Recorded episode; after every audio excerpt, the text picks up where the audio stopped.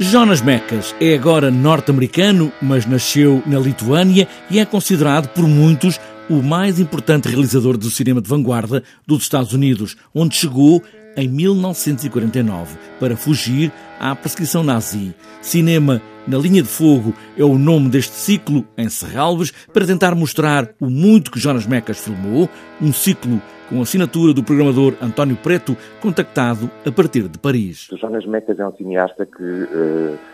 pensa a relação da vida privada e, portanto, o seu percurso pessoal enquanto exilado de guerra, uh, enquanto alguém que trabalhou em, em,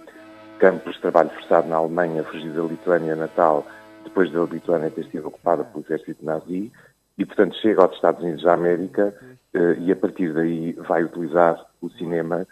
para, eh, no fundo, criar um espaço habitável para interpelar a realidade eh,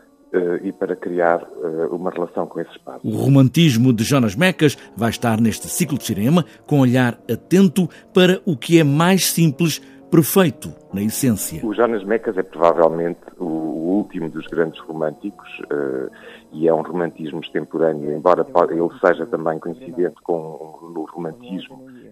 das segundas vanguardas e da determinação dessas segundas vanguardas de mudarem o mundo e, no fundo, trata-se de olhar para a realidade como se fosse para, pela, pela primeira vez uh, e de observar uh, as pequenas coisas, aquilo que está próximo de nós e que faz parte do nosso cotidiano e procurar a beleza na simplicidade. António Preto, o programador deste ciclo de cinema, Linha de Fogo, escolheu principalmente as longas metragens de quem filma compulsivamente e por isso tem uma enorme gaveta de obras para escolher e é preciso encontrar um critério. O Jonas Mecas é alguém que filma cotidianamente e, portanto, eh, há filmes com durações muito variáveis, há filmes que são objeto de uma edição e de uma construção eh, mais elaborada, há outros filmes que não são editados e que são uh, apresentados tal e qual Uh, isto é, imediatamente depois do processo de, de, rodagem. Um cinema com outras imagens, fotogramas de uma outra arte, imerso numa realidade de uma outra ficção, é o cinema de Jonas Mecas.